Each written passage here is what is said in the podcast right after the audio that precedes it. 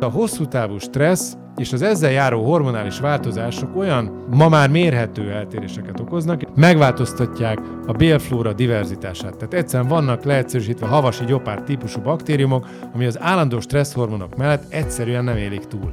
A 21. századi embernek a nyugati világban a legnagyobb, egyik legnagyobb szomatikus stressz az életében az a táplálkozás maga. Fő probléma az az, hogy nincs koplalás időszak. Aki nem volt éhes az elmúlt években, vagy hosszabban nem volt ilyes, hogy gyakorlatilag a sejtjének nem volt módja karbantartást végezni. Tele van szemetelve, és a tele szemetelt sejt egy ponton megfullad a szemétbe. Spiritus. Bátorító beszélgetések a lelki egészségért. Önök a Képmás magazin pszichológiai podcast műsorát hallják. Tartsanak velünk! Már régóta tudjuk, hogy a helytelen táplálkozás és a mozgásszegény életmód többek között elhízáshoz, magas vérnyomáshoz, cukorbetegséghez vezet, de hogy az elfogyasztott élelmiszerek a pszichés működésünkre, a lelki hogy létünkre is hatással vannak, arról ez idáig jóval kevesebb szó esett. Pedig ez is egy hihetetlenül fontos téma, ezért is vettük ma terítékre. Köszöntöm hallgatóinkat, német Szilvia vagyok. Mai vendégem dr. Schwab Richard, gastroenterológus, belgyógyász, bélgyógyász, ahogy magát nevezi.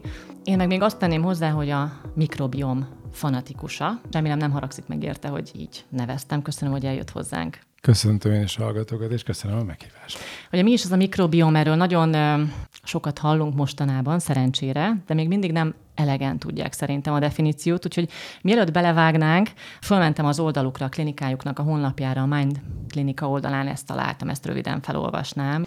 A mikrobiom a szervezetünkben élő mikroorganizmusok, gombák, baktériumok, vírusok összessége, számuk körülbelül 100 billió, Érdekesség, hogy ez kb. tízszerese a testi sejtjeink számának, súlyuk együttesen eléri a másfél-két kilogrammot, legnagyobb számban a vastagbélben találhatók. Jelenleg több mint 2000 fajt azonosítottak, és ezek aránya, összetétele, ahány ember annyiféle, vagyis annyira egyedi a mikrobiom mintázatunk, mint az új lenyomatunk, ezt már most én tettem hozzá, de nem mm. tévedek, ugye? Nem, ez, ez, ezt, ezt így is szokták mondani.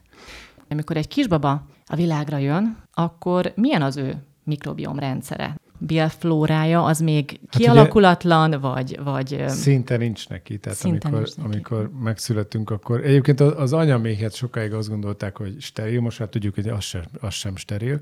Tehát bonyolódik a helyzet, de azért a, a, a gyakorlat szempontjából szerintem egyszerűsíthetünk úgy, hogy gyakorlatilag bélflóra nélkül születünk, tehát hogy minimális bakteriás kolonizáció van, és ezt onnan is tudjuk, hogy pont a császármetszésnek a legnagyobb problémája, miközben egyébként elképesztő járványszerűen terjed a császármetszés, tehát nem tudnánk nagyobb problémát okozni a gyerekeknek ez, ennél. Ugye az, hogy hogy magának a császármetszési protokollnak a lényege, hogy ugye kell egy preventív antibiotikumot, hogy kapjon a mama. És gyakorlatilag ezt nőgyógyászok vetették föl, nőgyógyász barátok, hogy, hogy nyilván óriási probléma, hogyha ha keringő antibiotikummal a vérében szül, hiszen a placentán keresztül ezt megkapja még a baba. Tehát, hogy azon keresztül még megkap egy jó nagy antibiotikus lökést, és az elsődleges kolonizációt befolyásolja az, hogy a bél nyálka ártyán, és ott ül ugye a teljesen ép érintetlen környezetben ott ül az antibiotikum, és eleve a baktériumoknak egy nagyon jelentős része nem tud kolonizálódni. Műtéti beavatkozás, tehát ez nem helytelen, csak ugye az a, a, az a gyakorlat helytelen, hogy ennyire sok császármetszés történik. Én azt gondolom, hogy hogy a tájékozatlanság összességében ebből a szempontból nagy, és egyébként pedig az ellátórendszer szempontjából sok szempontból a császár egyszerűbb, kevesebb komplikáció, stb. De amiről akartam mesélni, az a bélbarriernek a felépítése. Tehát azt kell tudni, hogy, hogy a, a bél áteresztő képességét nem csak anatómiai struktúrák, hanem maga a bélflóra, és a bélflórát alkotó baktériumoknak egy csoportja is nagyon befolyásolja, és ezáltal az, hogy egyébként milyen ekcémák, milyen intoleranciák, táplálkozási zavarok, hasfájás, stb. alakul ki, azt nagyon nagy mértékben befolyásolja azt, hogy hogy, hogy ilyenkor kb. egy éves korig nem megfelelően épül fel a bélbarrier. És, és az nem véletlen, hogy ilyenkor nem szabad glutént adni és tejfehérjét, és, az, és ezt ezért, ezért is nem szabad sürgetni, mert, mert ez egy hosszabb távú dolog, ezt nem célzottan állítjuk be. Én azt gondolom, hogy, hogy, hogy ezt ezt minél, még a mostani gyakorlatnál is minél későbbre kell tolni, és ez nem azt fogja eredményezni, hogy ha nem kapja meg az megfelelő időben, akkor majd az immunrendszer így vagy amúgy, hanem sokkal nagyobb eséllyel egy teljesen felépült bélbarrier mellé érkezik a glutén, ami egyébként egy, egy gyulladásra hajlamosító és egy, egy high risk tápanyag, meg a kazein. Tehát most ez, én nem vagyok ennek avatott szakértője, hogy most én ebbe bármilyen szakmai véleményt fogalmazzak meg, de úgy felvetem csendesen, hogy szerintem biztos, hogy nem követünk el hibát, hogyha ilyen nyers vegán irányú és azért is hangosan, hogy nyerset, mert ugye pont ezeket a gabonákat nem lehet nyersen megenni. Tehát ha, ha a gyerekeknek olyan dolgokat adunk, amik egyébként beleférnek a nyers vegán étrendbe, minél tovább egyébként, és nem erőltetünk különböző ilyen magas kockázatú és egészségesnek, meg fejlődést támogatónak tűnő dolgokat, az, az, az én azt tippelem, hogyha most tíz év múlva majd visszatekintünk a mai napra, akkor azt tippelem, hogy, hogy ez lesz a mhm. táplálkozás uh-huh. helyes iránya. Igen, ugye itt nagy a keszekúszasság a fejekben, tehát szinte évente változik az, hogy éppen mi az irányadó divatos előírás. Másfél éves a, a gyermekem, most a pici, a védőnőtől, gyerekorvostól sokszor ellentétes információkat kapunk, hát hogy éppen a, a glutén, most éppen az a, az a legújabb, hogy minél hamarabb mert lisztérzékeny lesz a gyerek, hogyha de, de minél hamarabb ha, nem ezt most erősítsük vele. meg, hogy ebben egészen biztos vagyok, hogy ez biztos, hogy nincs így.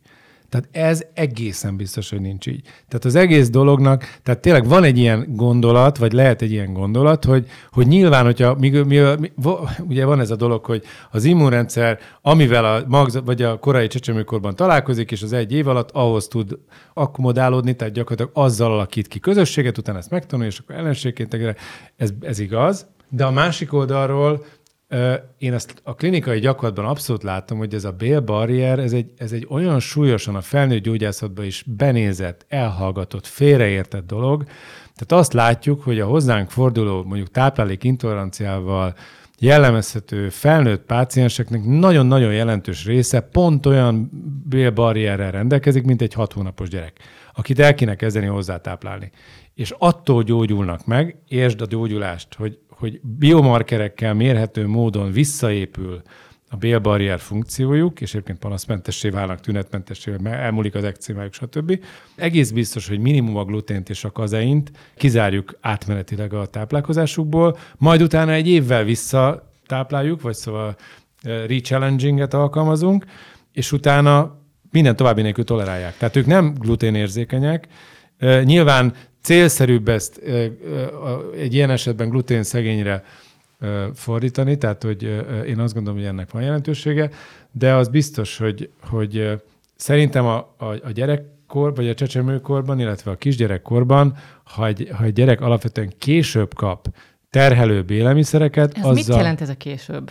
Ugye azt hallottuk sokáig, a tej, életerő, egészség, a kálciumforrás. De ez, ez, ez igaz abban az esetben, hogyha egyébként a bélbarrier funkció jól működik, és egyébként erre nincs per pillanat a klinikumban. Ki? Akkor ugye... Hát egy évre azért ki kéne, hogy alakuljon. Uh-huh, uh-huh. Tehát alapesetben egy évre kialakul, de azt gondolom, hogy nagyon egyszerű, hogyha a gyereknek olyan tünetei vannak, hogy ilyen felfoghatatlanul hasfájós, sírós, hogyha nyilván egyéb okokat ki kell zárni.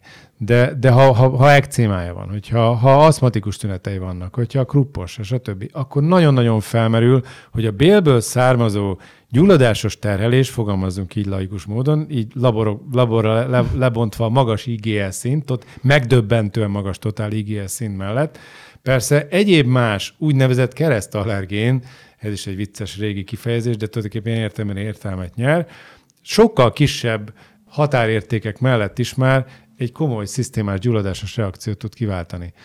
Hát az anyatej aztán tényleg életerős egészség. Ugye a te, a, az anyatej és a, a, a tejéntej közötti különbség az az, hogy nyolcszor annyi kazein tartalmaz a tejéntej. Tehát a kazein az, amitől félteni kell a gyerekeket, és ilyen értelemben nyilván az anya teljes, mert az, az, az minél tovább tart, annál jobb. Itt az anya szempontjai számítanak. Tehát, hogyha egy anyuka egyébként belefogy a szoptatásba, akkor észnél kell lenni, és az nem föltétlenül egészséges mind a kettejüknek. Tehát, hogyha ő egyébként történetesen hajlamos arra, hogy alultáplálódjon, és ugye rengeteg fehérjét veszít, meg zsírt veszít ezáltal, és látszik, hogy elkezdett fogyni, és a body mass index mondjuk 19 alá esik, akkor egyszerűen gondolni kell arra, hogy őnek is életbe kell maradnia. És hogy ez nem egy kockázatmentes dolog. És ilyenkor nagyon jellemzően egyébként a bélbarrier funkció is sérül. Nem csak az, de az is sérül másodlagosan. A, a malnutriciós állapot miatt, tehát az alultápláltság, a fehérje, a minőségi alultápláltság miatt én nekem az a véleményem, hogy akkor, akkor meg abba kell hagyni. Hát vannak jó tápszerek, és kész. Tehát, hogy ez az anyai önfeláldozásnak szerintem fontos húzni egy vonalat, hogy, hogy ez hol tart, és nagyon sok anyukánál szerintem ez, ez egy kockázat. Ez nem, nem egy probléma, ez egy kockázat. Ez mindenkinek ez egyénileg kell mérlegelni. Hosszasan tudnánk még itt az előzményekről beszélgetni, de amiért kértem, hogy jöjjön a stúdióba, ugye ez egy pszichológiai podcast műsor, tehát a bél-agy kommunikációról fogunk beszélgetni. Nekünk laikusok számára sem újdonság ez, hiszen a köznyelvben is vannak olyan kifejezések, amik abszolút arra utalnak, hogy tudjuk mi azt, hogyha mondjuk stresszesebb időszakunk van, akkor görcsbe rándul a gyomrunk, lelkileg nem vagyunk jól, és akkor érezzük a, a gyomrunkban a hatását. Mióta foglalkozik ezzel egyébként a tudomány ennyire mélyen? Én, mint mikrobiom fanatikus, nyugodtan mondhatom, hogy a mikrobiom az egy tényező a sok közül. Tehát most ez egy nagyon divatos tényező, és azért nagyon érdekes tényező, mert ugye ezt nem vizsgáltuk. Tehát addig valakinek fertőző betegsége volt, arra számtalan módszerünk volt, hogy ezt, hogy ezt kivizsgáljuk, ha daganata volt, ha autoimmunbetegsége volt, ezekre voltak protokollok. Nem tudtuk megfogni azt, amikor gyakorlatilag látható eltérés nem volt, és a látható eltérés hiányában kellett arra spekulálni, hogy itt valami holisztikus megközelítésre lenne szükség, és azért vált számomra ez borzalmasan érdekessé, mert ez végre leírhatóvá vált. És végre, amikor ahhoz képest, amikor tényleg pszichiáter és pszichológus iskolák generációinak a sora teljesen nyilvánvalóan és komoly összefüggést mutató dolgokat leírt, mégis a hozzám hasonló belgyógyász, molekuláris biológus, gastroenterológus figurák nem tudtak ezzel egyáltalán mit kezdeni. Tényleg nem. Tehát mi ettől őrizkedtünk, távol tartottuk magunkat, és az vált egy hihetetlen felfedezésé, vagy, vagy felismerésé, és egy óriási élményé, hogy végre a, a nagyon logikusan hangzó intuíciók, és ilyen Freudi, meg nem tudom én milyen megközelítések mögé tudtunk leírható, reprodukálható, megismerhető valóságot hozzárendelni. És ez, és ez azért nagyon fontos tényleg, hogy, hogy, hogy itt egy magyar vonatkozást hozzak. Ugye szerencsétlen Semmelweisnek, és itt hadd reklámozzam Gárdos Péter barátomnak a zseniális Semmelweis, új Semmelweis könyvét, amit mindenkinek ajánlok, hogy olvasson el, amikor holisztikus megközelítésről és holisztikus zsenikről gondolkodnak. Na, a Semmelweis egy holisztikus zseni volt. Ő ugye nem tudta a kór eredetet, csak egy megfigyelés alapján tényleg intuitíve olyan, meg, olyan, olyan konklúziókat vont le, ami, ami egy ilyen korszakos zsenihez hasonló, de hát teljes elutasítottságra talált, mert hogy nem tudott mögé patomechanizmust tenni. Tehát kór oktani összefüggéseket. És mi, ami, mi nem tudunk azzal mit kezdeni, amivel, ami, ami mögött szagok vannak, meg, meg illatok, meg érzések, mert ez szemvesz idejében így volt. És utána jött Robert Koch, és Nobel-díjat kapott, és mindenki ünnepelte őt, mert leírta azt, hogy konkrétan látható baktériumok vannak, és ezek a láthatók, ha kimutatható, ha ott vannak, akkor van ez a láz. Ha meg nincs, akkor meg nincs. Tehát itt, itt az egy óriási paradigmaváltás volt, hogy én olyan szerencsés vagyok, hogy nem csak a Humán Genom projektet érte meg a karrierem, az orvosi karrierem, hanem ugyanaz a metodika, hogy a rákgenommal foglalkoztunk a barátaimmal, különösen Peták Pistával, és erre nagyon-nagyon klassz, valós megfigyeléseket tudtunk tenni, és fel tudtunk fedezni új géneket, amik összefüggést mutattak új daganatterápiás eljárásokkal. Most a, a mikrobiom révén ehhez hasonló, egyszerűen stupid módon, semmilyen holisztikum, stupid módon belenézünk a mikroszkóba minden betegnél.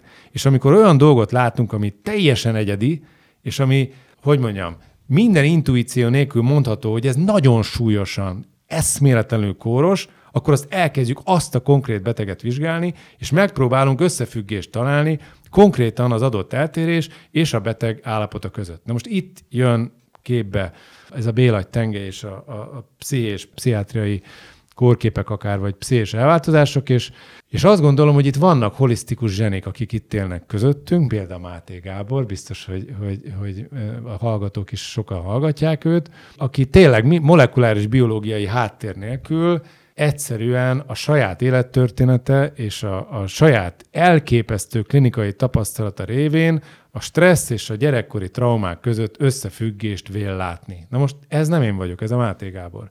Ő a holisztikus gondolkodó. Én az vagyok, aki megnézem a flóráját, és azt mondom, hogy ha ez a flóra ilyen és ilyen, mondjuk egy 50 éves embernél, akkor látunk egy brut, vagy egy brutális sérülést, és akkor azt mondom, hogy ez a sérülés összefüggést hozhat a hasi fájdalmai között, és esetleg a pszés állapota és a stressz és minden között. És ez mióta? Mert hogy korábban az lehetett a gyakorlat, hogy akkor ezt ö, ott helyben próbálták kezelni, tehát kapott a paciens gyógyszereket, de nem ugye, kapott, a nem volt semmilyen, a panaszaira. Nem, nem, Most nem volt semmilyen megfogható eltérés. Hát megkolonoszkopizáltuk, nem találtunk semmit, és azt mondtuk, hogy ez egy lelki dolog, menjen pszichiáterhez. Most meg azt tudjuk mondani, hogy effektíve mondjuk ez a hasi fájdalom hátterében egy 98%-os baktérium flóra pusztulás van, és, és egyébként van egy súlyos barjárkárosodás, amit meg tudunk mérni, szembesíteni tudjuk a pácienst az, hogy ilyen és ilyen laborparaméterek ezt kimutatják objektív módon. Ehhez hozzá tudunk rendelni egy abszolút tuti protokollt, amivel el tudjuk azt érni, hogy ezt a dolgot helyre tudja állítani, és ezek a típusú tünetei megszűnnek. Na most az egy elképesztő fontos hogy mondjam, limitáció, miközben mit hurrá optimizmusban kitörnénk, hogy, hogy amit egyébként a holisztikus zsenik, mint Máté Gábor is mond, hogy igen, de hogyha ha, ha ez egy viselkedés módnak, vagy egy viselkedés mintázatnak az eredménye volt, hogy ez a baktérium populáció ilyen mértékben lepusztult, mert az illető a stressz miatt alvászavara volt, a stressz miatt elképesztő rosszul táplálkozott, ezért meghízott, a meghízás miatt már nem tudott mozogni, ezért egyébként pluszban még elutasítást kapott a környezetétől, stb. Tehát, hogy egymásra rakódik egy csomó réteg, de, a, de az elsődleges ki, kiváltó tényező az az volt, hogy gyerekkorában veszekedtek a feje fölött a szülei, és egyébként ő abban talált mondjuk nyugalmat, hogy, hogy amikor ettek, akkor az egy, az egy olyan, az, az egy szent dolog volt, és az evésnél legalább enni lehetett, vagy akkor abban. Most én nem akarok ebbe pont ebbe a holisztikus irányba elmenni, mert én ehhez nem értek. Én azt tudom mondani, hogy miközben helyre tudunk állítani szomatikus dolgokat, és meg tudunk szüntetni fájdalmakat, elképesztően fontos magát az okot vizsgálni. És az ok, most már tudjuk, hogy a daganatok kialakulásán, és ugye voltak ezek a csodaszerű gyógyulások, amikor csak füvet kellett tenni, meg meditálni, és akkor az áttétes daganat megszűnt, és akkor persze mondtuk mi, hogy na ja, persze, szeretném azt a patológust látni, aki megnézte azt a daganatot, mert az tuti nem daganat volt, mert az áttét lett volna, nem tudott volna visszafejlődni. Most az a, az a jó mond? dolog, hogy most már tudjuk, hogy de ez, ez, ez egy extrém példa, és ez igenis előfordulhatott, mert vannak olyan daganatok, ahol az onkogén driver mutáció, tehát azt a, a növekedés propagáló sejten belüli jelet, azt, azt igenis nem egy, egy, egy sejten belüli fix mutáció okozza, tehát hogy egy kocsi példával éljünk, nem a tempomat ragad be a gázpedál helyett, hanem effektíve ott valami, egy baktérium toxin hajtja azt, a, az adja a gázpedál jelet, és igenis, ha azt fűevéssel és meditációval lehet módosítani, ami egy extrém példa, de ha ez lehetséges volt, akkor ez igenis elképzelhető, és ez egy leírható dolog. Csak egy más kérdés, hogy én azt gondolom egy ilyen helyzetben, hogy, hogy ezt nem elsődlegesen úgy kezdeném el, hogy bejön valaki áttétes daganat, és elkezdem meditációval kezelni, és füvet adok neki, hanem megnézem, hogy ez van mögötte, vagy sem. És ha ez van mögötte, és le tudom írni azt a pácienst, aki, akinek segített, és ezt indexbetegnek hívjuk, és megértjük, hogy ott mi történt, akkor azt meg tudjuk ismételni. Ugye az egyik irányú kommunikációt említette, hogy a stressz az letarolja a bél baktériumokat, tehát rossz irányba változtatja a flórának az állapotát, és hogy ezért okoz nehézséget. Egy picit a másik ö, irányról is beszélgessünk. Ugye most nagyon, nem azt mondom, hogy divatos, de sokkal több szó esik most, mint mondjuk 10-20 évvel ezelőtt, ADHD-ról, autizmusról, valamiféle viselkedési problémáról, zavarról, nehézségről, és ezt egyre gyakrabban hozzák összefüggésbe ugye a táplálkozással. Itt lehet először hallani arról, hogyha valamit megvonnak ezektől a gyerekektől, ugye a táplálkozásukon drasztikusan változtatnak, akkor nagyon komoly változást lehet elérni a magatartásukban, viselkedésükben, és nyilván pozitív változást, ami őket is segíti. Ebben vannak tapasztalatai? A legtöbb tapasztalat, ugye gyerekekkel nincs szinte tapasztalatom, tehát én, én keresnek ugyan föl minket gyerekgyógyászati esetekben, de itt én azt gondolom mindenkinek meg kell a szakma határaintnál meg, meg kell állni, Tehát mi tudjuk véleményezni valakinek a mikrobiom státuszát, már akkor, hogyha azt a tesztet mi terveztük és mi végeztük el, de azt egy klinikusnak kell eldönteni, hogy ennek mi a konkrét relevanciája. Tehát én, én ha azt gondolom, hogy, hogy valamihez mondhatom azt, hogy felnőtt gyógyászként elkezdtem érteni az elmúlt egy évben, az, az Mekler Lacinak és a velünk dolgozó neurológus kollégáknak, Szatmály Szabolcsnak, és Tóth Adriánnak, Jaresnyi Tamásnak és Csiba professzor úrnak köszönhető, mert hogy rengeteg felfájásos páciens érkezik hozzánk, és, és tényleg ezt, ezeket a betegeket, hál' Istennek ma már Magyarországon a, te abszolút a, a nemzetközi elveknek megfelelően a legkorszerűbb célzott gyógyszerekkel tudjuk a, a gyógyulásokat segíteni, de emellett ugye nagyon-nagyon érdekes, hogy az elmúlt tíz évben függetlenül teljesen a mikrobiomtól maga a felfájás kutatás, és itt meg kell említeni egy, egy, egy nevet a, a Harvard Egyetemről, Rami Bernstein professzort, akinek egyébként az eladása fönn van a honlapunkon, és mindenkinek, aki fejfájásban érintett, javaslom, hogy verekedje magát, bármennyire orvosoknak szól, és hogy érdemes végigverekedni magát az embernek rajta. Egy fantasztikus, fantasztikus kutató és tudósról van szó.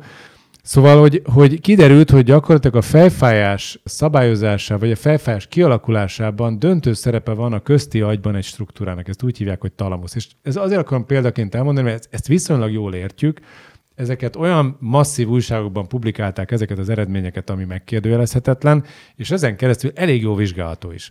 Most az összes ADHD meg ilyen dolgokról egyszerűen nincs még elég olyan masszív információ, amiről azt gondolom, hogy az analógiát kell megérteni, hogy, hogy hogy kell elképzelnünk az összefüggést a táplálkozás, bélagytenge és egy neurológiai tünet, mint mondjuk a kínzó, hányásra járó felfájás kialakulása között. És ezt már tényleg teljesen értjük. Tehát hadd mondjam ezt a példát végig, és azt gondolom, utána fantáziáltunk, hogy az ADHD-ra ez hogy, hogy van párhuzamban, de, de ez a példa szerintem nagyon jó.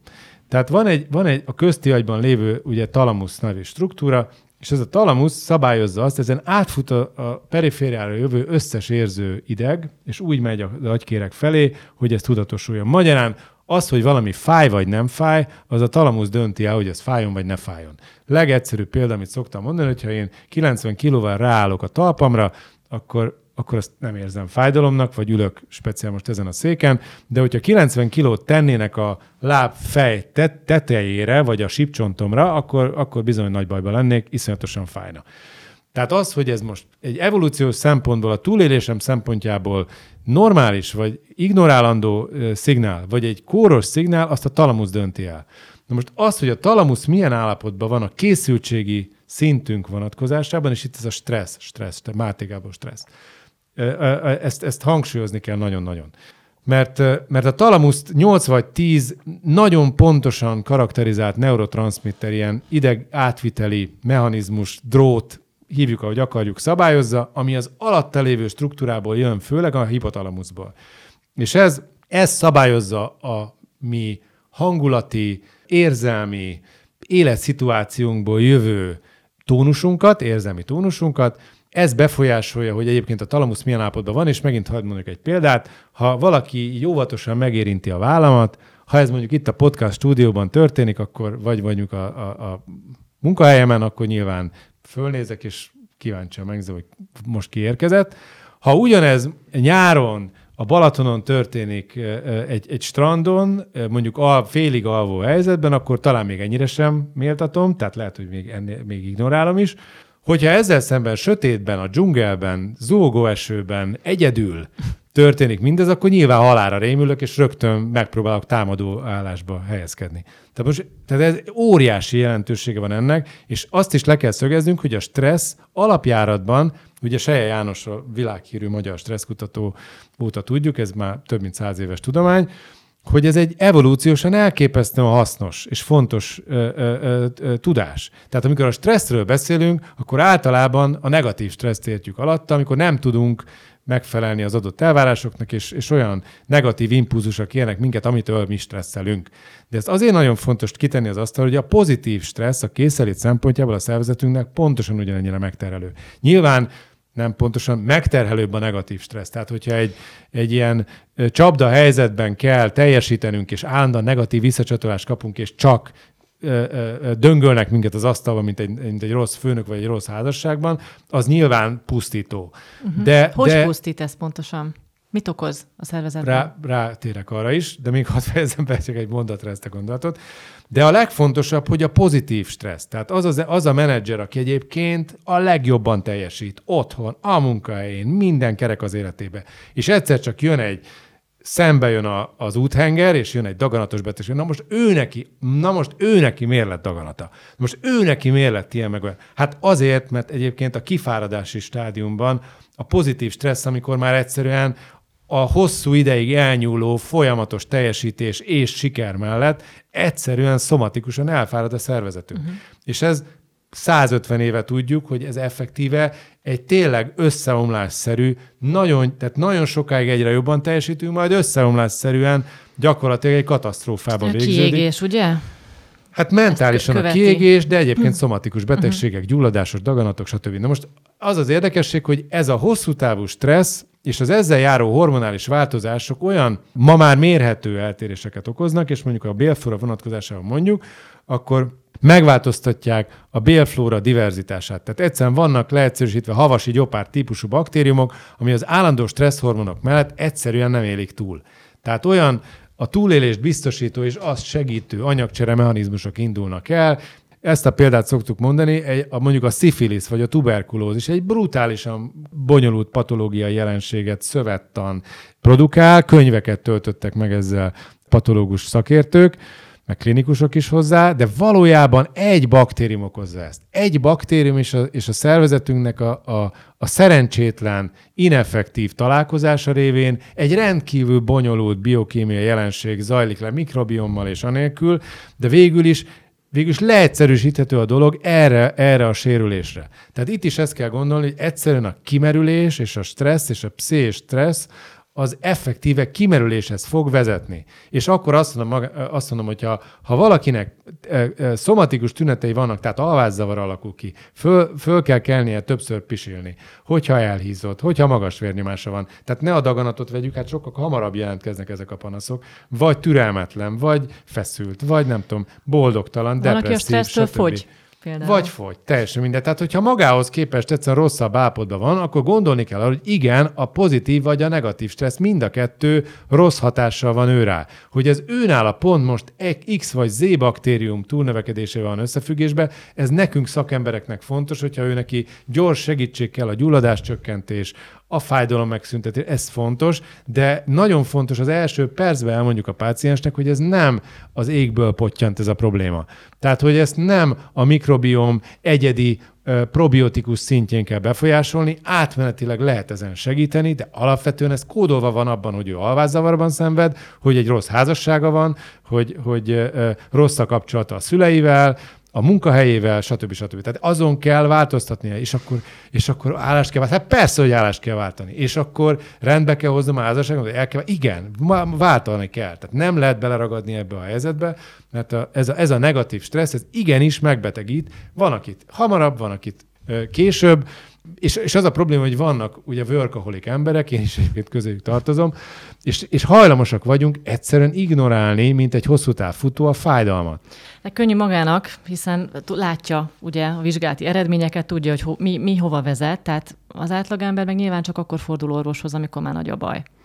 Hát egyébként az, az a baj, hogy az ember azért nem könnyen néz tükörbe, tehát én kínosan kerülöm azokat össze, hogy én a saját protokolljaimról beszéljek, mert én azt gondolom, hogy, hogy nagyon sok uh, fantasztikus tudós követi el ezt a hibát, hogy, hogy kontrollálatlan klinikai vizsgálatok nélküli, hogy én ezt a kiegészítőt szedem, én úgy szoktam, én így, ez, ez, ezt, ezt én, ettől nekem borsozik a hátam. Tehát, tehát szerintem ez, ez, ez, ez súlyosan tudománytalan.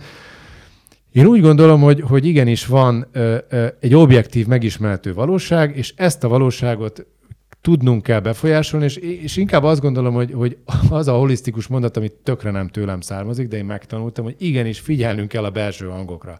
Tehát akkor, amikor mondjuk tíz évvel ezelőtt elindult az, hogy, hogy először volt az, hogy éjszaka fölébredtem, élet, én emlékszem, hogy életemben először mikor volt az, amikor éjszaka egyszer fölébredtem, mert annyira jó alvó voltam egész életemben. Ez 40x éves koromban volt, hagyjuk is az életkörülményeket, hogy ez miért alakult ki, de mindenestre megtörtént, és éveken keresztül egyre rosszabb volt az alvásminőségem, és hát persze teljesítettem, fájt a fejem, stb. És, és egyszerűen arra gondoltam, hogy valamit tenni kell, és ebből a szempontból nagyon szerencsésen jött az egész mikrobiom térkép, és az, az én személyes érdeklődésem részben ebből származott, mert ugye annyira tehetetlen volt az orvostudomány egyébként az ilyen típusú problémákkal kapcsolatban, és akkor ebbe azt gondoltam, hogy, hogy ez egy, ez egy, ez egy borzasztó érdekes lehetőség, és ezt meg kell próbálni feltérképezni.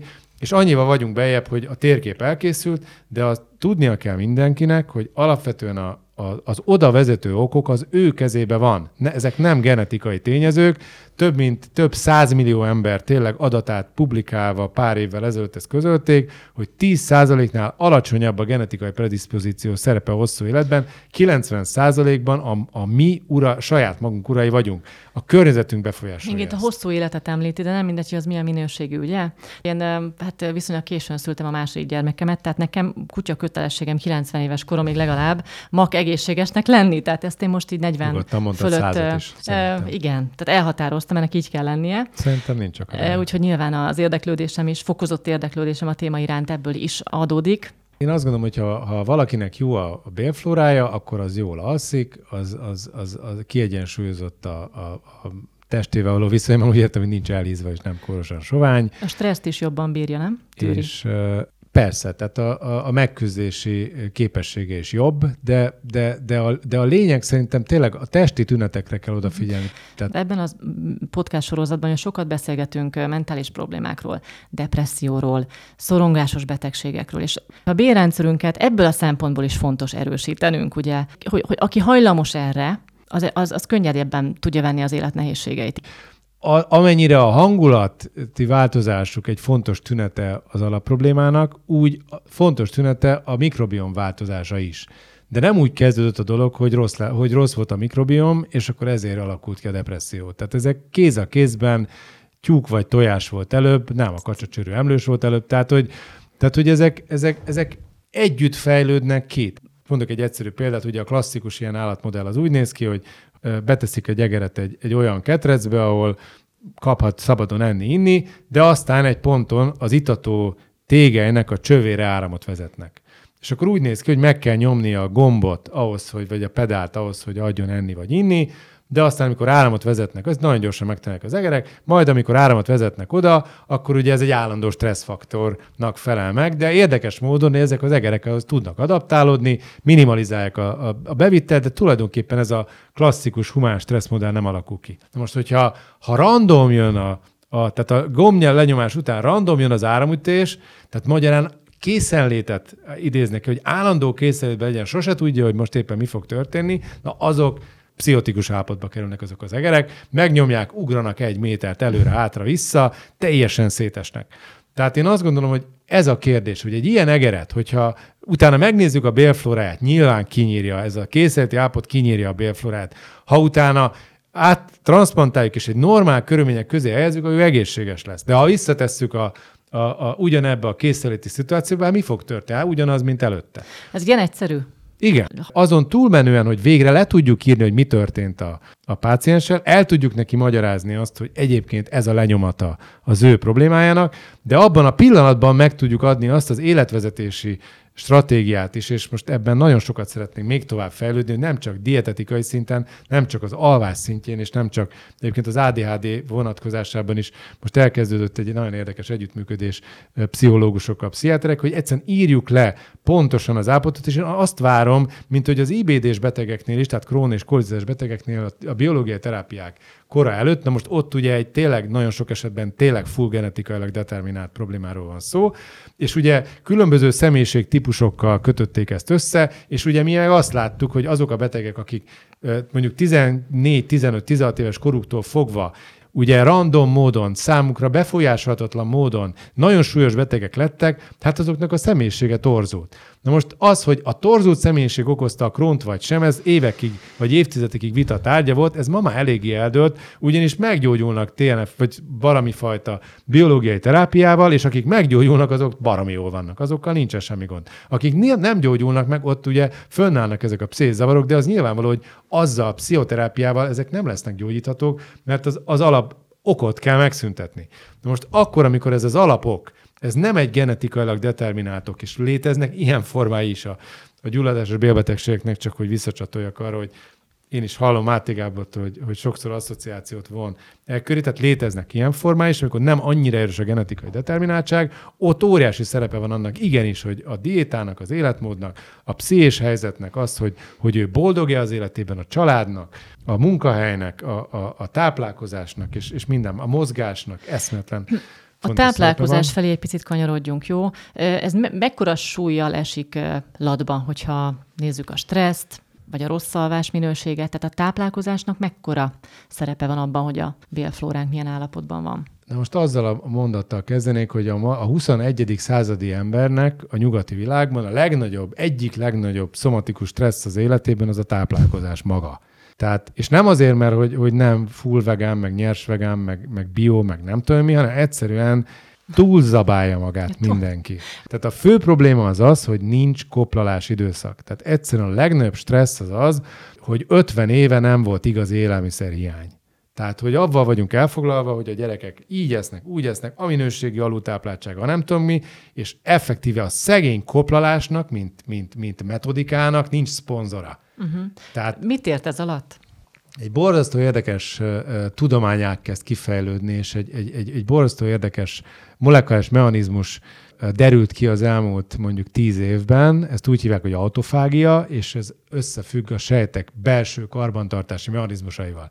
Engem elsősorban ez egyébként a, a bélhám regeneráció szempontjából érdekelt, és azért érdekel, hogy hogy tudjuk visszaépíteni legjobban ezt a bélbarrier funkciót, ugyanis leegyszerűsítve a daganatok, gyulladások, metabolikus betegségeknek a, a, a, az alapja az egyik oldalról a megváltozott flóra, a másik oldalról a megváltozott bélbarrier. És még egyszer mondom, ez nem az ok, ez a lenyomat. Tehát én már akkor láttam a pácienst, amikor ugye a szegény egér már a, a, túl van mindenen, és, és van, egy, van egy borzasztó mikrobiom sérülése, és hozzá egy barrier sérülése. És az én feladatom az, hogy alkalmassá tegyem őt arra, hogy visszatérjen a normál életbe, és kapjon még egy esélyt, változtassa meg a munkahelyét, az életkörülményt, stb. Ezt, ezeket mind rakja rendbe, és közben kapjon olyan protokollokat, amivel effektíve a szomatikus betegsége megoldódik. Na most ebben a, ez a, a sejt regenerációban tényleg azt mondom, hogy az elmúlt most már tíz évben egy elképesztő forradalom van, és úgy tűnik, hogy van egy olyan központi metabolikus kapcsoló gomb minden sejtben, majdnem minden sejtben, ezt mTOR-nak hívják, egy kapu fehérjéről van szó, ami át tudja váltani most nagyon leegyszerűsítve a karbantartási üzemmódból a sejteket a tárolás, emésztés, felszívódás, raktározás üzemmódba, és, és akkor, amikor éppen van evolúciósan év milliók alatt az állatok és a növényvilág úgy épült föl, hogy amikor van tápanyag, akkor megpróbálunk raktározni. Az é- a hét szűk esztendőre. És gyakorlatilag az elmúlt itt 50 évben, ami a második világháború után egyszerűen nem jött már szűk esztendő. Tehát eltelt mit 50? 70 év telt el szűk esztendők nélkül. Tehát gyakorlatilag van egy olyan generáció, aki szinte sohasem volt éhes. Sőt, ha azt érzi, hogy éhes, az egy olyan dolog, amit el kell kerülni, hiszen csökkenti a produktivitást, álmosak leszünk tőle, irritáltak leszünk tőle, inkább egyél, és akkor, sőt, azzal ugye jutalmazzuk egymást, meghívjuk vendéglőkbe, stb. Igen, egy picit ezt szerettem volna kérdezni, hogy mi a baj azzal, hogyha annyit teszünk, amennyi jól esik? Ez az mTOR fehérje. Tehát az a gond, hogy az, az élet hosszabbításnak, hogyha egy kulcsmomentumát kellene kiemelni, akkor az az, hogy, hogy aki nem volt éhes az elmúlt években, vagy hosszabban nem volt éhes, most mi definiálunk, hogy mit jelent az, hogy koplás és éjség, ott gyakorlatilag a sejtjének nem volt módja karbantartást végezni. Tele van szemetelve uh-huh. a mhm. sejt. És a tele szemetelt sejt egy ponton megfullad a szemétben. Gyulladás, daganatok. A bélbarriernél nagyon könnyű ezt ugye lemérni, mert konkrétan a sejt-sejt közötti cipzár kapcsolatok fellazulnak, tönkre megy a, ugye átalakul a sok étkezéssel, átalakul a flóra is. És egy a, ilyen azért, bocsánat, mitől irányba... lazul föl ez a szerkezet? Tehát ez a barrier, ez, ez Hát mert ugye a, a, a sejteken belül vannak ezek kihorgonyozva, hogyha tele vannak szemetelve a sejtek, akkor ezek a horgonyzó struktúrák pont ott, ahol ezeknek a a, a saját belső tisztító mechanizmusoknak kellett volna működni, oda vannak kiorgonyozva, ott ül egyébként az mTOR fehérje is. Na most, hogyha ez, ha ez a belső tisztítás, karbantartás nem történik, telekormozza ugye a sejt saját magát, nem tudja ezeket az egymáshoz fűződő cipzás struktúrákat belül normálisan rögzíteni, és ennek tudjuk, hogy az a következménye, hogy, hogy áteresztőbbé válik. Tehát egy nagyon fontos stressztényező maga a túlétkezés. Uh-huh. Na most az, hogy mit jelent, úgy tűnik, hogy nagyjából ilyen, hát az ideális koplalási fázis az, az a gyakorlatban 16 óra, ami egyébként gy- ténylegesen inkább csak 12, mert uh, ugye úgy néz ki, hogy mondjuk este hatkor, ha abba adjuk az evést, akkor a gyomorülés az olyan, olyan évfélre fejeződik be, meg a vékonybél felső szakasza, tehát igazából a koplalás azt követően következik, és akkor onnantól fogva, hogyha ha délig nem eszünk újra, akkor 12 órát koplaltunk. Na jó, de hát mindenhol azt halljuk, hogy a reggeli mennyire fontos. Étkezz úgy reggel, mint a király. De hát tehát, ez, ez minden leg... tudományos, hogy mondjam, eredményt, vizsgálatot, bizonyítékot nélkülöz. Hogy, hogy töltjük föl a sejtjeinket, energia? Úgy most, bocsánat, én ilyen, ilyen picit kekeckedni próbálok csak azért, Tessék, hogy, hogy pró- próbálom közvetíteni ugye a népnyelv, meg a néphiedelem Igen. körében élő dolgokat, tehát, hogy hát reggel a gyermekeinek is azt mondjuk, hogy most jó be kell reggelizni, hogy az iskolában, ha nem is eszel semmit, de legyen energiát, tudjál figyelni az órán. Na most a gyerekek az egy picit más helyzet, tehát, tehát az, hogy a gyerekek és az iskolarendszer és a korai fölkelés, és tehát, hogy ez, ez, ezt ebben ne bele, mert ugye ez is inkább csak intuitív megszólalások vannak ebbe világszerte, de én, de én itt a holisztikus embereket pártolom, én magam mondom, nem vagyok az, de azokat sokat pártolom, tehát szerintem ez, ez, ez súlyosan ö, ö, káros a gyerekekre nézve, ahogy az iskolarendszer fel van építve, és az nem, nem, nem köréjük van építve, hanem a társadalom köré, meg a munkahelyek köré. Na jó, tehát egy fejlődő a, szervezet. Tehát az más. más tehát, tehát én azt gondolom, hogy a fejlődő szervezetet hagyjuk ki a lépésbe, de mondjuk 18 éves kor fölött, tehát ahhoz, én ahhoz értek, meg azt, azt látom, az, az egészen biztos, hogy, hogy, hogy drasztikusan kevesebbet, tehát időszakosan is kevesebbet, tehát, tehát akkor, amikor, tehát kell, kell, sokkal fontos, tehát nagyon fontos lenne inaktívabb időszakokat beiktatnunk, mint hogy a tél-nyár, ősz-tavasz váltakozása egyszerűen a természet közeli helyzetben, ugye itt a mesterséges egérmodellekre visszatérve, tehát akkor, amikor mi 0-24-ben tél-nyár pihenés nélkül toljuk karrierért, pénzért, sikerért, tök mindegy, pozitív visszacsatolásért a legsikeresebb formában, az egyszerűen nélkülözi azt a gondolatot, hogy meg kell pihenni. És ez a megpihenés, ez nem csak egy pszichés megpihenést jelent, ez konkrétan a sejtjeinknek azok úgy tudnak pihenni, hogyha nem eszünk. Tehát, hogyha inaktívak vagyunk, ha meditálunk, ha, gond, ha, ha elmélyülünk a, a múltban, jelenben, jövőben, kitekintünk a kontextusból, nem kell magunkat feltölteni, mert nem, ma nem jön csata, hanem, hanem uh-huh. regenerálódunk. Tehát akkor egy főétkezést ki szokott hagyni? Én? Igen. Én megtagadom, hogy a saját protokolljaimról beszéljek. Az egybefüggő számít. Tehát, Tehát tényleg semmit Tehát, hogyha reggelizik, ebédeli, az szuper, és utána nem vacsorázik. Az uh-huh, szuper. Uh-huh. Az is szuper, hogyha nem reggelizik, hanem ebédel és vacsorázik. Bizonyítékok vannak arra, hogy az egybefüggő étkezés nélküli időszak számít.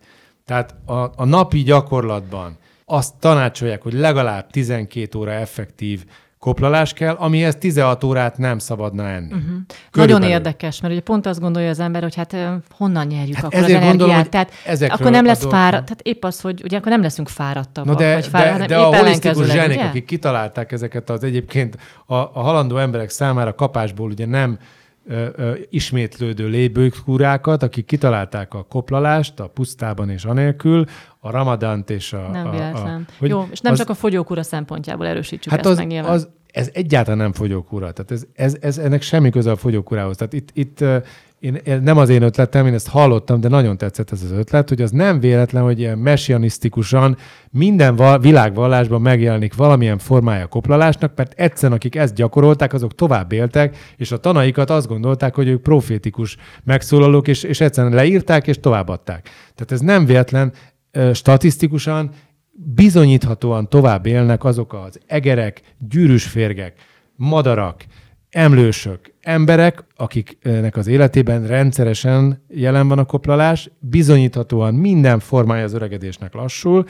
és az is úgy tűnik, hogy bizonyítható, hogy egyébként ez sem elég, ezen kívül időszakosan ennél többet is kell csinálni. Uh-huh. És aki úgy dönt, hallgatja ezt a beszélgetést, hogy ez neki tetszik, őt meggyőzte a doktor úr, akkor holnaptól elkezdheti akár ezt? Tehát ez a eddig reggel délben este 10 óraira, uzsonnára jól belakmározott, és akkor másnaptól, holnaptól elkezdheti Az nagyon fontos, hogy milyen, milyen állapotban van. Tehát ez egy nagy stressz a szervezetnek, és ugye ismertek olyan ö, egyébként nyilvánosságot is látott esetek, én most nem akarok neveket mondani, amikor mondjuk valaki légből kúrába konkrétan belehalt. Tehát ez egy nagyon komoly dolog, ha valakinek rossz állapotban van a barrier funkciója, egy ilyen extrém stresszel tényleg szélsőségesen nagy terhelést uh-huh. tud a mhm. szervezetére tenni. Tehát én azt gondolom, hogy ha valaki egyébként tök egészséges és rendszeresen sportol és kirobbanó formában van, akkor, akkor nagyon kicsi a kockázata, hogy ezt elkezdje, és akkor azt úgy érdemes kezdeni, hogy hetente egy órával szűkíteti azt az ablakot, amikor táplálkozik. Heti egy órával. Tehát ez azt jelenti, hogy ezen a héten, hétfőtől vasárnapig mondjuk 8 és este 8 között evett, akkor, akkor a következő héten este hét, reggel 8-tól este 7-ig egyen, uh-huh. aztán egy hét múlva reggel 7-től este 6-ig, és akkor utána a következő héten reggel 8-tól este 6-ig, aztán reggel 9-től este 6-ig, és akkor szép lassan elérkezik oda, fegyelmezetten, okosan, annak ellenére, hogy, hogy, hogy tudna gyorsabban menni, elérkezik oda, hogy meg tudja ezt csinálni, és akkor ennek valószínűleg kicsi a kockázata. Ha valakinek egyébként gyulladásos betegsége van, autoimmun betegsége van, daganatos betegsége van, alultáplált, túltáplált, stb. Tehát nincs jó állapotban, akkor, akkor én az, az a vélemény, mindenképpen vele. keresem fel egy szakembert, nem kell hozzá mikrobiom szakértő, egy józan észre megáldott orvos nézze meg, hogy egyébként nehogy gond legyen vele. Tehát legyen, vegyenek laborokat tőle, hát nem a semmiből lesznek, ezek gyulladásos előjelei vannak, akkor, akkor meg kell nézni, hogy milyen paraméterekből indul, és, és, és abból azt, ezt egyszerűen után kell, szorosabb utánkövetést igényel. Sokan vagyunk ezzel így, hogy hát nyilván szeretnénk sokáig élni, és jó minőségű életet élni, ameddig csak lehet. Ugye vannak ezek a retteget betegségek, ugye idegrendszeri betegségek, amik ugye az időskorhoz kapcsolódnak elsősorban. Parkinson-kor, Alzheimer, szklerózis, tehát itt folytathatnánk a sort. Erről is nagyon sokáig, meg még szerintem most is a többség azt gondolja, azt hiszi, hogy ezek alapvetően genetikailag kódolt betegségek. Tehát ezt, ha a családban volt a felmenőink között valaki, aki érintett volt, hát nagy eséllyel mi is örököljük. Akkor meg minek szórakozunk itt bármivel. Hát Ehhez hát mit szól? Ez, ez, hát ezek, ez egy borzasztó érdekes kutatási terület, és ebben fantasztikus fejle, fejlemények vannak. Tehát mondok hogy megint egy nagyon egyszerű kísérletet, azt megfigyelték, ez egy humán megfigyelés, pár évvel ezelőtt publikálták, hogy 50 éven keresztül, körülbelül miatt a savcsökkentők divatba jöttek, a fekébetegségnek egy fontos megoldása volt, hogy a gyomrot beidegző és savtermelést provokáló bolygóideget átvágták. És akkor később egyre szofisztikáltabb technikákkal, egy, mert ugye nagy mellékhatásokkal jár ez, de egyre szelektívebben csak a gyomor körüli ágait vágták át, és egyébként a savcsökkentő hatás szintén lehetett érni, és így utólagosan megvizsgálva kiderült, kiderítették, hogy 80%-kal csökkentette a Parkinson előfordulást azokban a betegekben a vágusz átvágást, ahol kompletten átvágták. 80. Tehát elképesztő, hogy a nervus vagus átvágása, amivel gyakorlatilag ezek a kóros szignálok az agyba tudtak érni, tehát a központi idegrendszert el tudták érni, az teljesen megdöbbentő volt, és ehhez képest most úgy néz ki, hogy, hogy ez a bizonyos kóros fehérje, ami, ami az agyban bizonyos struktúrákat ö, pusztítva létrehozza ezt a mozgászavart, ezek, a, ezek egyébként a bélben indulnak, ezt alfa-színnukleinnek hívják, és úgy tűnik, hogy 20-30 évvel, még mielőtt az agyban bármilyen tünetet okozna, az első tünet az, hogy székrekedést okoz. Hm. Tehát hiszen ott károsítja az idegrendszert. És egyébként éppen ezért a fiataloknak a székrekedés egy elképesztően fontos dolog, mert úgy tűnik, hogy annak igenis szerepe van, ami a bél mozgatását végző idegeknek a funkcióját igenis tönkre tudják ezek tenni, és ezek ma én úgy gondolom, hogy ezek visszafordítható dolgok, tehát igenis van regeneráció, csak ahhoz persze magát a kiváltó tényezőt eliminálni kell. Most, hogyha azt megnézzük, hogy tulajdonképpen mi az, ami ide vezet, Nyilván most már tudjuk, hogy vannak ilyen baktériumok, azt is tudjuk, hogy ez pontosan hogy történik, hogy kóros fehérje képződik, hogy ez a kóros fehérje be tud jutni a központi idegrendszerbe. Azt is gondoljuk, ha egyszer oda bejutott, akkor az már nem biztos, hogy visszafordítható. Most ebben is vannak már fejlemények, de én úgy gondolom, hogy ahogy a stroke esetében is a regeneráció szinte korlátlan, csak ki kell tudnunk küszöbölni a, a, a, a károsító tényezőt. Ha magát a, a primér károsító tényezőt ugye nem tudtuk eliminálni, se kimutatni, se eliminálni, akkor meg nyilván ez a károsodás megy előre, és én ebben nagyon nagy fantáziát látok, és ebben, ezzel mi nagyon intenzíven foglalkozunk, hogy ezeket korán észrevegyük, ezeket a fajokat egyébként akut módon antibiotikummal, nyilván, meg akár adott esetben széklettransplantációval, vagy most már vannak új, nagyon klassz FDA által befogadott és erre alkalmas gyógyszeres készítmények, ami egy ilyen szuper probiotikus készítmény, tehát olyan hihetetlen pénzbe kerül, meg Európában még nincs is, nem is elérhető. Tehát, hogy, hogy ezekkel majd helyre lehet talán állítani egy ponton, de itt is visszacsatolnék oda, hogy azért nem mindenkiben alakul ez ki, még családon belül sem. Tehát annak a idézőjelbe téve felelőssége, hogy pont én voltam az, akinek egyébként a lepusztult diverzitása mellett ki tudott alakulni az a típusú fertőzés, ami utána, miután már kialakult a székrekedés, sem oldódott meg, hanem évtizedek alatt ez végül is fel tudott jutni a központi idegrendszer, és végül már kézremegés formájában manifestálódik, az nem véletlen.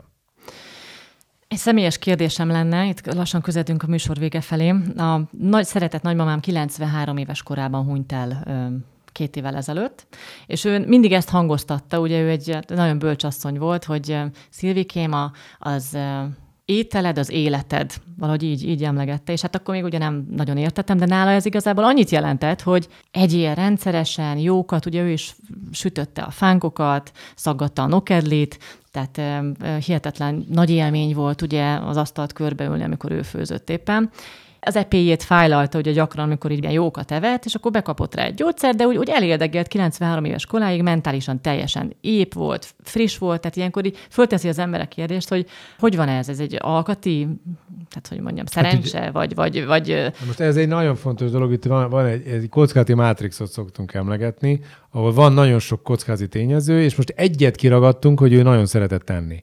De hogy egyébként milyen stressz vette őt körül, vagy milyen szeretet, egyébként támogató környezet, vagy, vagy egy bí, folyamatos bíráló vérszívó környezet, vagy az, hogy egyébként ő kialudta magát, volt-e módja arra, hogy időben lefeküdjön, mennyit nyomkodta a különböző kütyüket, és vagy egyébként hogy élte az életét, mennyit volt a szabad levegőn, stb. Ugye sikernek könyveljük el, hogy ő 93 évig élt, de ezekkel az adottságokkal, ha, ha egymás mellett teszik, hogy és mi lett volna akkor, hogyha észszerűbben táplálkozik, akkor valószínűleg 120 évig élt. Uh-huh. Mi a véleménye, ez is most egy nagyon hát felkapott téma, hogy ezek a bizonyos ételallergiák, intoleranciák. Hát ez, ez, ezek barrierbetegségek. Tehát ezt, ezt annyival szeretném lezárni, hogy az eliminációs diéták, hogy csinálunk egy allergiatesztet, és akkor kiadjuk az XYZ-t meg a fésűskagylót, az teljes zsákutca. Tehát itt arról van szó, hogy alapvetően, még esetesen igaz, de jellemzően azokra lesz érzékeny, amik a legkockázatosabbak, és egyébként korrelál azzal, hogy milyen mértékű az áteresztő képesség zavar.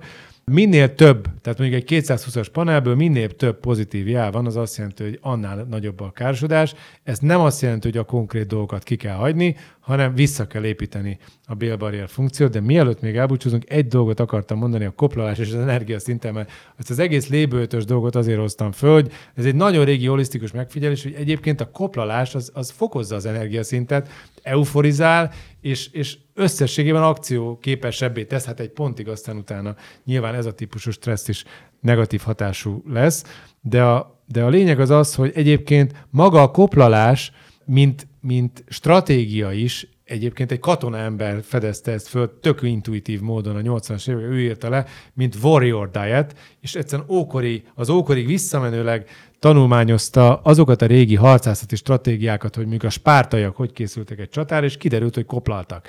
Tehát, hogy eszük ágában nem volt telihassal menni csatába, hanem előző nap már nem, most nem akarok hülyeséget mondani, előző nap már nem ettek semmit. Tehát kétszeres energiával tudtak nekifutni. Tehát az, az a gondolat, hogy, hogy egyébként jó alaposan energiával ellátott módon és tele energiaraktárakkal kell sportolnunk, sőt, még sportolás közben is zseléket kell lennünk, és, és ezekkel a zselékkel pótolnunk kell az elveszett tápanyagokat. Ezek, ezeket én, én, én már írtunk egy cikket TFS kollégákkal, ezt én táplálkozás doppingnak hívom, uh-huh. és be, megpróbáltuk bevezetni ezt a terminológiát, ami rövid távú, valamilyen szempontú siker érdekében brutális hosszú távú kockázatokat jelent. És jelesül, hogyha itt ezt megnézzük, akkor azt tudjuk konkrétan, hogy vannak olyan sporttípusok, ami egyébként mondjuk az endurance sportolók, mondjuk mint a triatlon vagy mint a maratoni futás, ahol jellegzetesen egy, egy, egy nagyon komoly szívizom eltéréssel, egy ilyen szívizom túl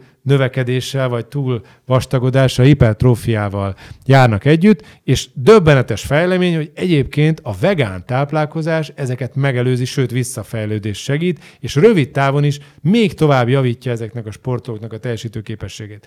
Tehát én azt gondolom, hogy, hogy ma azt nyugodtan kijelenthetjük, hogy például ezek az endurance sportolóknál nem véletlen alakul ki hasmenés, ez egy nagyon jellegzetes dolog ilyen ultrafutóknál és a többi. Egyszerűen olyan szintű barrier károsodást szenvednek, és közben ez, ez a bél felől egy elképesztő gyulladásos terelést ad, amit csökkenteni lehet észszerűbb táplálkozással, de azért legyünk őszinték, legjobb, ha valaki nem fut ultrát.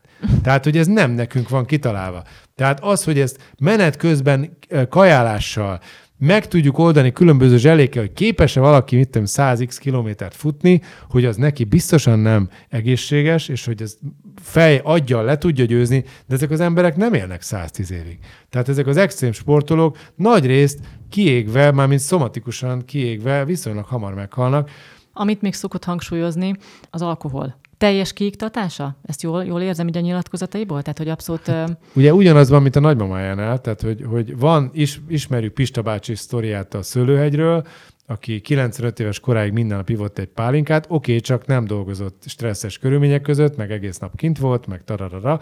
Tehát a lényeg az az, hogy fel tudjuk ma azt mérni, hogy milyen állapotban van valakinek a flórája, milyen állapotban van a bélbarrier funkció, és az biztos, hogy az alkohol az egy nagyon komoly kockázati tényező a bélbarrier épsége szempontjából. De ha valaki extrém jó cipzárakat örökölt a szüleitől, és egyébként közel természetes életmódot él, és egyébként örömmel iszik egy pohár bort, zárójel, megvizsgálható, hogy mind a flórája, mind a barrier funkciója tökéletes, az nyugodtan igyon meg egy-egy pohár bort. Én csak azt gondolom, hogy, hogy ezt vakon ne próbáljuk Pista bácsit másolni, és ne gondoljuk, hogy mi is meg fogjuk úszni, mert nem fogjuk. Az üzenet valójában az, hogy nem a génekben van ez kódolva, hanem a saját életünkben, és hogyha, és hogyha nagyon hosszan elbeszélgetünk egy pácienssel, akkor általában a legbonyolultabb esetekben is tök simán visszavezethető, hogy az ő esetében tényleg, hát igen, van egy sős alvászavar. Igen, van egy nagyon sős evészavar. Van, hát igen, mozogni nagyon régóta nincs már ideje, mert a gyerekek, meg a nem tudom mi, feláldozta az életét, a család, a munkahely, a nem tudom mi mire, és egyszerűen azzal kell szembesíteni az embereket, hogy ezt gondolják újra, tehát én azt, azt javaslom mindenkinek, hogy, hogy próbáljon meg saját magára reflektálni, tehát így, így, így becsukni a szemét, és, és odafigyelni a jelzésekre, és nem maratoni futóként a 42. kilométerben is még megpróbálni 6 percen belüli ezreket futni, hanem, hanem merjünk megállni, merjünk változtatni, merjünk sérülékenyeknek, vulnerábilisnak lenni, beismerni, hogy azok vagyunk, és, és, és változtassunk.